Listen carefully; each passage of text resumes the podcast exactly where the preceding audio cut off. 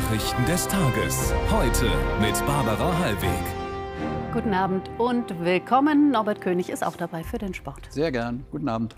Und das sind die Nachrichtenthemen von heute. Söders Ultimatum in der Flugblattaffäre macht Bayerns Ministerpräsident Druck und verlangt von seinem Vize Aiwanger möglichst noch heute Antworten. Lernen mit Luftalarm. In der Ukraine beginnt das neue Schuljahr. Für die Kleinsten soll es trotz Ausnahmezustand ein Feiertag sein. Und viertes Spiel, vierter Sieg bei der Basketball-WM gewinnt das deutsche Team auch gegen Georgien und steht im Viertelfinale. Was wird aus Hubert Aiwanger? Hält Bayerns Ministerpräsident Söder an seinem Vize fest? Noch heute fordert Söder Antworten zur Affäre um ein antisemitisches Flugblatt. Heftige Kritik am Chef der Freien Wähler kommt vom Antisemitismusbeauftragten der Bundesregierung Klein. Aiwangers bisheriges Vorgehen, sich als Opfer einer Kampagne zu stilisieren und sich möglichst spät, möglichst wenig und möglichst empathielos zu äußern, diene als schlechtes Vorbild. Simon Pfanzelt. Als Markus Söder heute die Karpfensaison eröffnet, wartet er immer noch auf Antworten. 25 Fragen hat er seinem Vize Hubert Aiwanger gestellt. Seitdem sind drei Tage vergangen. Das Warten überschattet auch Söders Wahlkampf, der eigentlich Bilder eines zupackenden Ministerpräsidenten produzieren soll. Für mich ist wichtig, dass die 25 Fragen jetzt umfassend und glaubwürdig beantwortet werden. Und zwar zeitnah. Und zeitnah heißt am besten noch heute. Während Söder wartet, genießt Aiwanger das Bad in der Menge. Bierzeltauftritt in Niederbayern. Viel Unterstützung an seiner Basis. Vor seinen Anhängern schaltet Aiwanger heute auf Attacke und wittert eine Verschwörung. Hier wurde von langer Hand geplant, den Aiwanger fertig zu machen, mit dem Ziel, die Freien Wähler zu schwächen, eventuell sogar die Grünen in die Landesregierung zu bringen. Das ist nicht unser Ziel. Hier wurde versucht, die Wahl gezielt zu beeinflussen. Das ist eine Schweinerei, meine Damen und Herren. Er habe in seiner Jugend Mist gebaut, sagt Aiwanger heute. Der Antisemitismusbeauftragte der Bundesregierung kritisiert Aiwangers Umgang mit dem judenfeindlichen Pamphlet. Es mangele an Aufklärungswillen. Vor allem schadet er ja damit unserer Erinnerungskultur und äh, den Bemühungen in Schulen und Gedenkstätten, gerade die junge Generation, äh, einen kritischen und verantwortungsvollen Umgang mit dem Erbe des Nationalsozialismus beizubringen.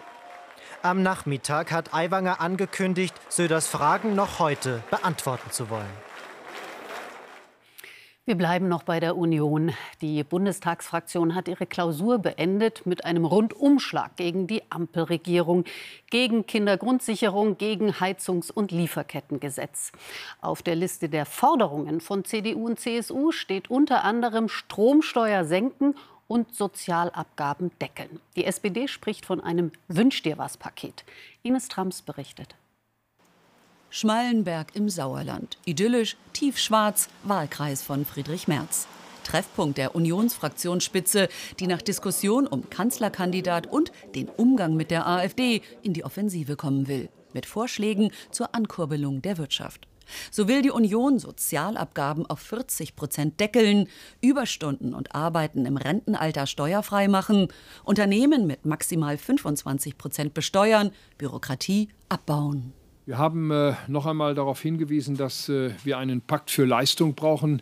In Deutschland Arbeit muss sich wieder mehr lohnen. Wir brauchen eine Belastungsbremse auch bei den Sozialabgaben. Das Wirtschaftschancengesetz der Ampel wird die Unionsfraktion wohl unterstützen. In der Sozialpolitik aber kritisiert sie die Steigerung des Bürgergelds. Bei einem zeitlich begrenzten Strompreis für die energieintensive Industrie geht die Union mit. Ziel sei aber, den Strompreis für alle zu senken. Die beherzte und umfassende Ausweitung des Energieangebots, das äh, wir in der Bundesrepublik Deutschland zur Verfügung hätten, wäre der richtige Weg. Dazu zählt natürlich auch äh, das Wiederhochfahren der drei stillgelegten Kernkraftwerke. Rasch soll der Taurus-Marschflugkörper an die Ukraine geliefert werden. Es gelte, die Ukraine zu unterstützen und die eigene Verteidigungsbereitschaft zu steigern.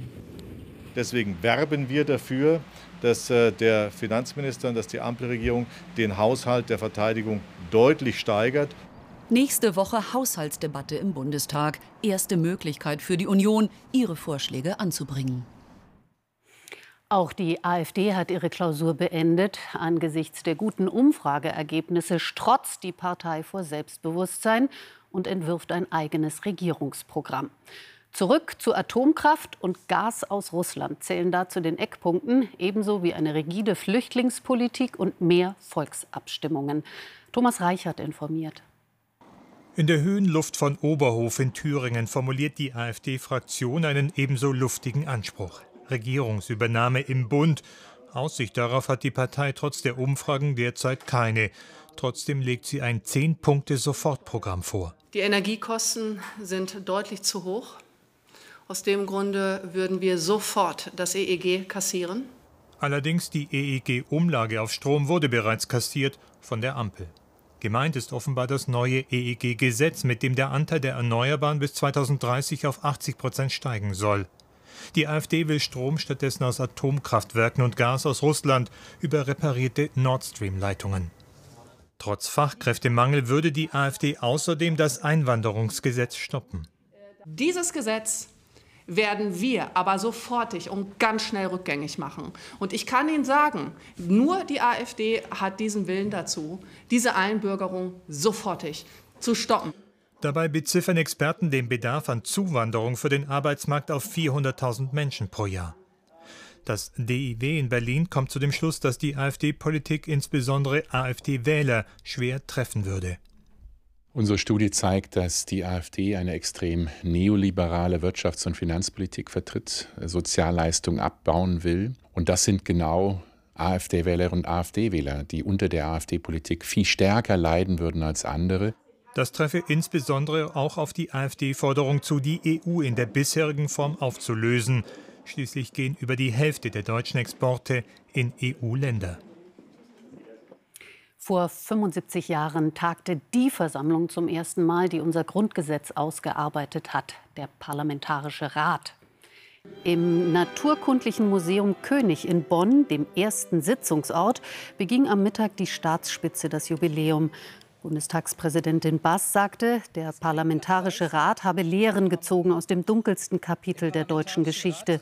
Das Grundgesetz habe Pate gestanden für viele junge Demokratien weltweit in die Ukraine. Die USA beobachten Erfolge des ukrainischen Militärs. Wir haben in den vergangenen 72 Stunden einige bemerkenswerte Fortschritte zur Kenntnis genommen, heißt es aus dem Nationalen Sicherheitsrat. Und Präsident Zelensky meldet, die Ukraine habe eine Waffe mit großer Reichweite entwickelt. Das könnte eine Erklärung sein für vermehrte Angriffe auf russisches Gebiet. Christian Volk. Dieses Video veröffentlicht der Gouverneur der russischen Region Pskov um kurz nach 23 Uhr. Die Luftverteidigung des Militärflughafens habe ein unbekanntes Objekt abgeschossen, rund 700 Kilometer von der ukrainischen Grenze entfernt. Eine Anspielung darauf kommt von Präsident Zelensky nach einem Gespräch mit dem Militär. Es ging um die Front, um die Offensive und um die Reichweite neuer ukrainischer Waffen. Sie beträgt 700 Kilometer. Ziel ist eine noch höhere Reichweite. Pskov war offenbar bereits am Mittwoch Ziel von Drohnenangriffen. Satellitenbilder sollen zerstörte Transportmaschinen zeigen. Seit Jahresbeginn haben die Angriffe auf russische Ziele deutlich zugenommen, vom Schwarzen Meer bis nach Nordwestrussland. Durch diese Angriffe kann die Ukraine zeigen, dass sie nach wie vor das Momentum hat. Die Offensive kommt im Moment nicht wirklich in die Gänge. Es gibt zwar Fortschritte, aber trotzdem mit diesen Angriffen hat man im Prinzip die Situation, dass alle darüber sprechen, dass die Russen offensichtlich nicht in der Lage sind, ihren Luftraum zu sichern und keiner redet mehr über die Offensive. Ein Drohnenhersteller in Kiew. Kurz nach der Invasion hatten sie hier acht Mitarbeiter, mittlerweile sind es 40. Umgerechnet mehrere hundert Millionen Euro hat die Regierung in diesem Jahr für Drohnen bereitgestellt. In diesem Betrieb produzieren sie 15 pro Monat. Die Mitarbeiter bezeichnen sich selbst als Soldaten, die das eigene Land verteidigen. In der Ukraine war heute Schulanfang, gerade für Erstklässler und ihre Familien ein ganz besonderer Tag. Nur zwingt der Krieg auch hier den Menschen sein brutales Korsett auf. So sollte die Einschulung in Zaporischia aus Sicherheitsgründen online stattfinden. Eigentlich. Wie die Beteiligten damit umgehen, zeigt Henna Hebestreit. Es ist ein Akt der Anarchie mitten in Saporischia, kurz hinter der Front. Eltern und ihre Erstklässler kommen zur Einschulung, obwohl das aus Sicherheitsgründen strikt verboten ist. Um den Kindern einen Feiertag zu ermöglichen und die neuen Mitschüler kennenzulernen, sind wir auf eigene Verantwortung unter Einsatz unseres Lebens in die Schule gekommen. Marina Bandrivska ist mit ihrer zweiten Klasse im Distanzunterricht ins neue Schuljahr gestartet. Die Lehrerin unterrichtet vor lauter Kuscheltieren. Die Schüler begrüßt sie auf ihrem Laptop. In der Ukraine beginnt für knapp vier Millionen Kinder nach den Ferien die Schule wieder mitten im Krieg. Landesweit lernt jedes Vierte im Distanzunterricht, in Saporischia alle. Wir haben seit Kriegsbeginn gute Erfahrungen mit Online-Unterricht gemacht und wir haben auch viel gelernt. Auch wie wir mit unseren Emotionen umgehen müssen. Emotionen, die auch aufkommen, wenn draußen plötzlich die Sirenen heulen. Lehrerinnen und Reporter müssen in den Bunker der Schule. Zu Hause verlässt Ilja seinen Rechner und geht mit seiner Mutter Svetlana im Flur in Deckung. Für beide ein gut geübtes Ritual. Ilja würde aber lieber in der Schule lernen als zu Hause. In der Schule gehen wir bei Luftalarm in den Bunker. Dort gibt es Schultische und wir können weiter lernen. Das ist der Schule jetzt aber zu riskant. Die mutigen Eltern von Saporischia aber wollten wenigstens die Einschulung ihrer Jüngsten in der Schule feiern. Unser Reporter Henna Hebestreibt, der diesen Bericht gemacht hat, beantwortet gleich Ihre Fragen bei ZDF heute live um 19.30 Uhr in unserer App und auf unseren Social-Media-Kanälen. Mit dem Herbst steht eine neue Corona-Saison bevor und mehr Atemwegserkrankungen. Es könne sinnvoll sein, in sensiblen Bereichen wie Klinik oder Pflegeheim eine Maske zu tragen, empfiehlt heute der gesundheitspolitische Sprecher der Grünen Damen. Auch gibt es einen neuen angepassten Corona-Impfstoff Impfstoff ab 18. September. Wie Experten die Lage einschätzen, zeigt Luten Leinhaus. Malik Böttcher kennt sich aus mit Corona. Der Berliner Hausarzt hat Tausende gegen das Covid-Virus geimpft. Für ihn ist klar, es geht gerade wieder los, allerdings moderat. Was wir sehen, ist auf jeden Fall, äh, dass die Krankheitslast nicht ansteigt, die Krankheitsschwere auch nicht ansteigt, die Patienten zwar sich wieder vermehrt vorstellen mit positivem Schnelltest aus der Häuslichkeit zum Beispiel und dann hier PCR-bestätigte positive Fälle sind, aber noch nicht schwer erkranken. Seine Patienten blicken nach inzwischen drei Jahren Pandemie mit sehr unterschiedlichen Gefühlen auf das Virus. Ich mache mir schon ganz große Sorgen, sozusagen, weil ich auch jetzt an Krebs erkrankt bin und meine Immunkraft auch noch geschwächt ist. Also ehrlich gesagt mache ich mir nicht wirklich irgendwelche Sorgen oder große Gedanken deswegen. Ich erwarte auch nicht, dass es jetzt genauso wird wie in den letzten Jahren. Aber ich könnte mir schon vorstellen, dass wieder vermehrt Masken getragen werden oder ähnliches. Deutschlandweit steigende Infektionszahlen meldet das Robert Koch Institut. Mit zuletzt knapp 5000 pro Woche sind es allerdings noch wenige Fälle. Ganz normal, sagen Experten, angesichts des Gedränges auf Flughäfen und Rummelplätzen. Scharfe Corona-Maßnahmen wie eine Maskenpflicht seien momentan unnötig. Ganz im Gegenteil, wir haben ja gesehen, dass wenn wir uns lange mit Masken schützen, dass dann gewisse Nachholeffekte gegenüber anderen Erregern auftreten und das gilt es definitiv zu vermeiden. Wir sehen zwar formal die Zahlen ansteigen, aber auf extrem niedrigem Niveau. Das heißt, Besorgnis wurde noch nicht geäußert und die Lage ist auch sehr, sehr gut im Griff. Sollten allerdings Corona, Grippe und Schnupfeninfektionen ungünstig zusammenkommen, könnte dies die Kliniken wieder erheblich belasten. Jetzt zu einer spektakulären Betrugsgeschichte. Der Hamburger Kupferhersteller und Recycling-Spezialist Aurubis hat festgestellt, dass in seinen Lagern viel weniger Edelmetall zu finden ist, als in den Geschäftsbüchern steht. Der Fehlbestand ist gewaltig. Wie das Unternehmen mitteilte, sei bei einer Überprüfung von angekauften Recyclingprodukten weitaus weniger Edelmetall festgestellt worden als gedacht. Der geschätzte Schaden liegt im dreistelligen Millionenbereich. Frank Bethmann an der Börse, was ist da passiert? Naja, erst im Juni wurde ja bekannt, dass eine Diebesbande über Jahre edelmetallhaltige Zwischenprodukte gestohlen hat. Damals der Schaden rund 20 Millionen Euro. Derzeit läuft nun eine Sonderinventur, um die Bestände zu überprüfen. Und da hat man festgestellt, Mensch, wir haben noch ein anderes Problem. Unsere Bestände im Lager sind auch viel weniger wert als in den Büchern. Da reden wir jetzt nicht über Diebstahl, sondern eben über Betrug. Aurubis verdient sein Geld, indem es wertvolle Elektronik und anderen Schrott ankauft und daraus Kupfer, Gold, Silber, Platin generiert. Zentral dabei, Aurubis prüft bei der Anlieferung stichprobenartig, wie viel ist der Schrott wert. Und hier können nun entweder die Stichproben gefälscht gewesen sein oder, um einen Unternehmenssprecher zu zitieren, man prüfe auch, inwieweit interne Täter involviert waren. Also kann es sein, dass eigene Mitarbeiter dem Unternehmen bewusst geschadet haben. Nicht auszuschließen, dass sich der Schaden bei über 100 Millionen Euro bewegt. Dankeschön für diese Informationen aus Frankfurt, Frank Bittmann. Seit 30 Jahren gibt es die Tafeln, doch die Freude bei der Jubiläumsfeier am Wochenende dürfte getrübt sein. Schließlich sind bis zu zwei Millionen Bedürftige auf die bundesweit mehr als 960 Tafeln angewiesen. Diese retten pro Jahr 265.000 Tonnen Lebensmittel, Tendenz jedoch fallend. Die Zahl der Bedürftigen dagegen ist seit dem Ukraine-Krieg stark gestiegen. Henriette de Maizière.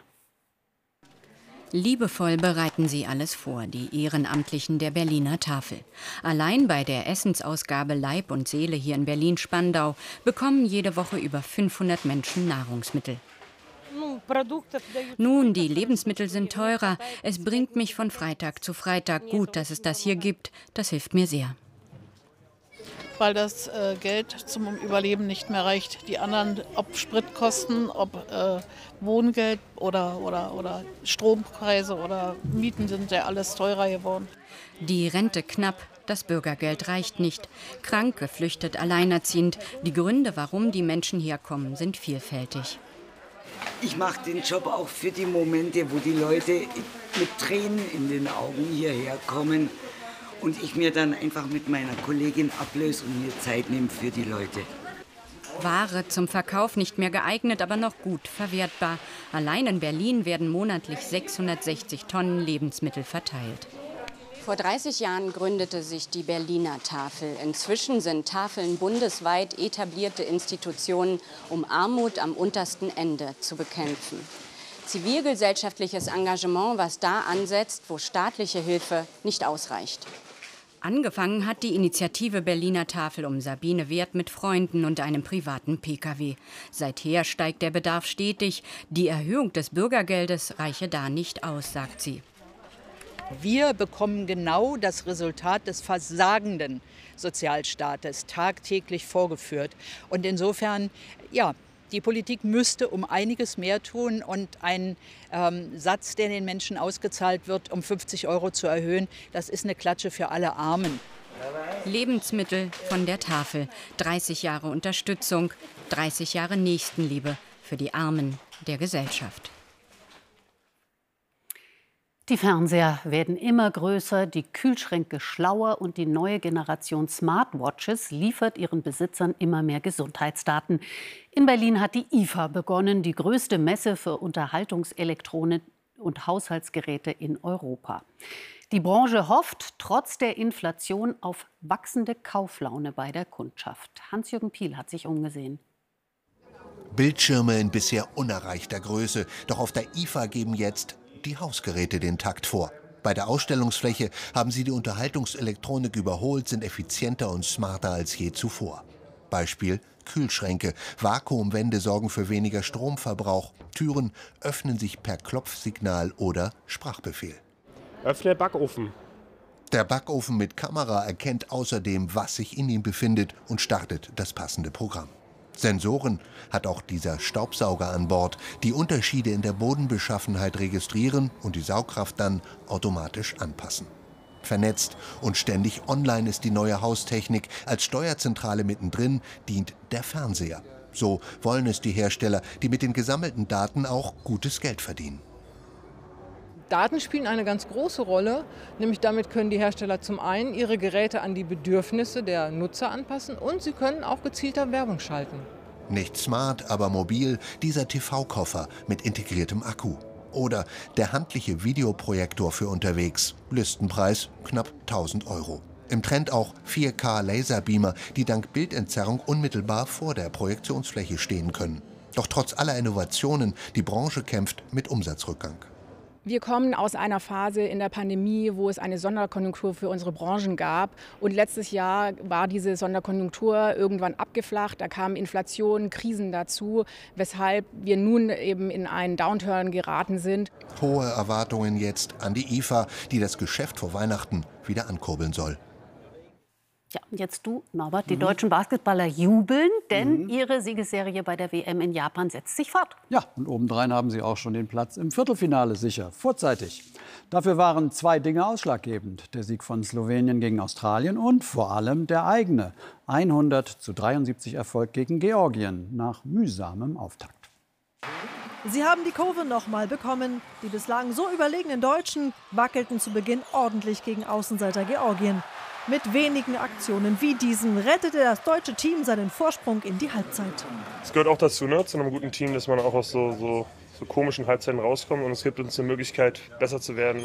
In Halbzeit 2 befreiten sich die Deutschen mit einem 14 zu 0 Lauf. Kapitän Dennis Schröder hier zum 61 zu 45 und dann gemeinsam mit Daniel Theiss in seinem Element. So macht Basketball Spaß. Mit 18 Punkten bester Werfer war Maodolo. Er traf all seine Dreier. Und so zog Deutschland davon, gewann mit 100 zu 73 und steht bereits im Viertelfinale, weil Slowenien gegen Australien gewonnen hat. Gestern noch Gold vor Augen, am Ende Platz 4. Die deutsche Springreiter-Equipe bleibt im Teamwettbewerb der EM in Mailand ohne Medaille. Der einzige Springfehler von Gerrit Nieberg im letzten Ritt mit Ben bedeutet vier Strafpunkte zu viel für Bronze. Markus Ening hatte zuvor sein angeschlagenes Pferd zurückziehen müssen. Gold holt Schweden vor Irland und Österreich. Eintracht Frankfurt hat sich für die UEFA Conference League qualifiziert. Beim 2:0 im Rückspiel gegen Levski Sofia treffen zwei Neuzugänge. Zunächst legt Mario Götze das 1:0 von Ex-Hertaner Jessic Ngankam vor. Der wiederum assistiert kurz vor Schluss Elias Skiri, der zu Saisonbeginn aus Köln gekommen ist. Um 18 Uhr hat das Transferfenster in der Bundesliga geschlossen und damit steht wohl fest, Eintracht Frankfurts Stürmerstar Randall Kolomyani, der gestern den Einsatz verweigerte, der wird nicht zu Paris Saint-Germain wechseln. Dagegen hat Union Berlin noch einen populären Profi verpflichtet. Leonardo Bonucci ist amtierender Europameister mit der italienischen Nationalmannschaft. Der 36-jährige Abwehrspieler kommt von Juventus Turin und soll die Berliner in der ersten Champions League-Saison verstärken. Bei den US Open hat Alexander Zverev das deutsche Duell gegen Daniel Altmaier gewonnen. Trotz eines Satzverlustes gegen seinen Davis Cup-Kollegen siegt der Hamburger im Hintergrund in vier Sätzen. Morgen in der dritten Runde trifft der Weltranglisten Zwölfte auf den Bulgaren Grigor Dimitrov. Beifall für Zverev. Schluss mit Sport. Dankeschön. Zu zweit macht alles mehr Spaß, mhm. äh, dachte sich auch der US-Amerikaner Lee Meyer und nahm seinen Watussi-Bullen Howdy Doody mit auf eine Spritztour. Sonst sind die beiden so eher auf Paraden unterwegs. Nach wenigen Meilen war diesmal Schlussverkehrskontrolle. Die Beamten hatten einiges auszusetzen an dem umgebauten und leicht verschmutzten Ford. Am Ende gab es aber nur eine Verwarnung. Meier und Howdy Doody durften gemeinsam nach Hause fahren. Das Wochenende bringt den Spätsommer mit viel Sonne und Wärme und nur wenig Nebel und Regen. Details hat gleich Katja Horneffer. Das Heute-Journal um 10 mit Christian Sievers. Ein schönes Wochenende wünschen wir Ihnen. Bis morgen, wenn Sie mögen. Tschüss.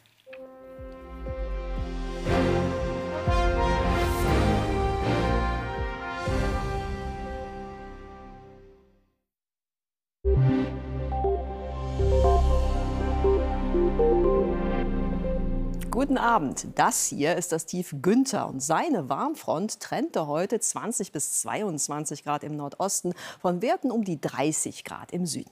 Diese Warmfront beschäftigt uns auch noch in der Nacht. So fällt noch Regen in Thüringen und in Sachsen und im Westen gibt es einige Regenschauer. Sonst ist es auch mal klar und es bildet sich Nebel. Die Temperaturen sinken auf Werte zwischen 15 und 8 Grad und morgen sind die Temperaturen zweigeteilt. In Norddeutschland liegen sie zwischen 21 und 24 Grad, im Süden bei 23 bis 30 Grad. Das Wetter dazu ist dreigeteilt. Im Norden wird es freundlich, Sonne und Wolken wechseln sich ab und auch in Süddeutschland gibt es zum Teil strahlenden Sonnenschein. In der Mitte aber halten sich noch die Reste der Warmfront von heute. Da fällt noch etwas Regen und in den westlichen Mittelgebirgen kann es auch mal Gewitter geben. Am Sonntag beschränken sich diese Gewitter dann hier auf Niederbayern. Sonst wird das ein freundlicher Tag bei Temperaturen von 20 bis 29 Grad. Und die neue Woche startet sehr spätsommerlich mit viel Sonnenschein und Temperaturen von 20 bis 31 Grad. Guten Abend.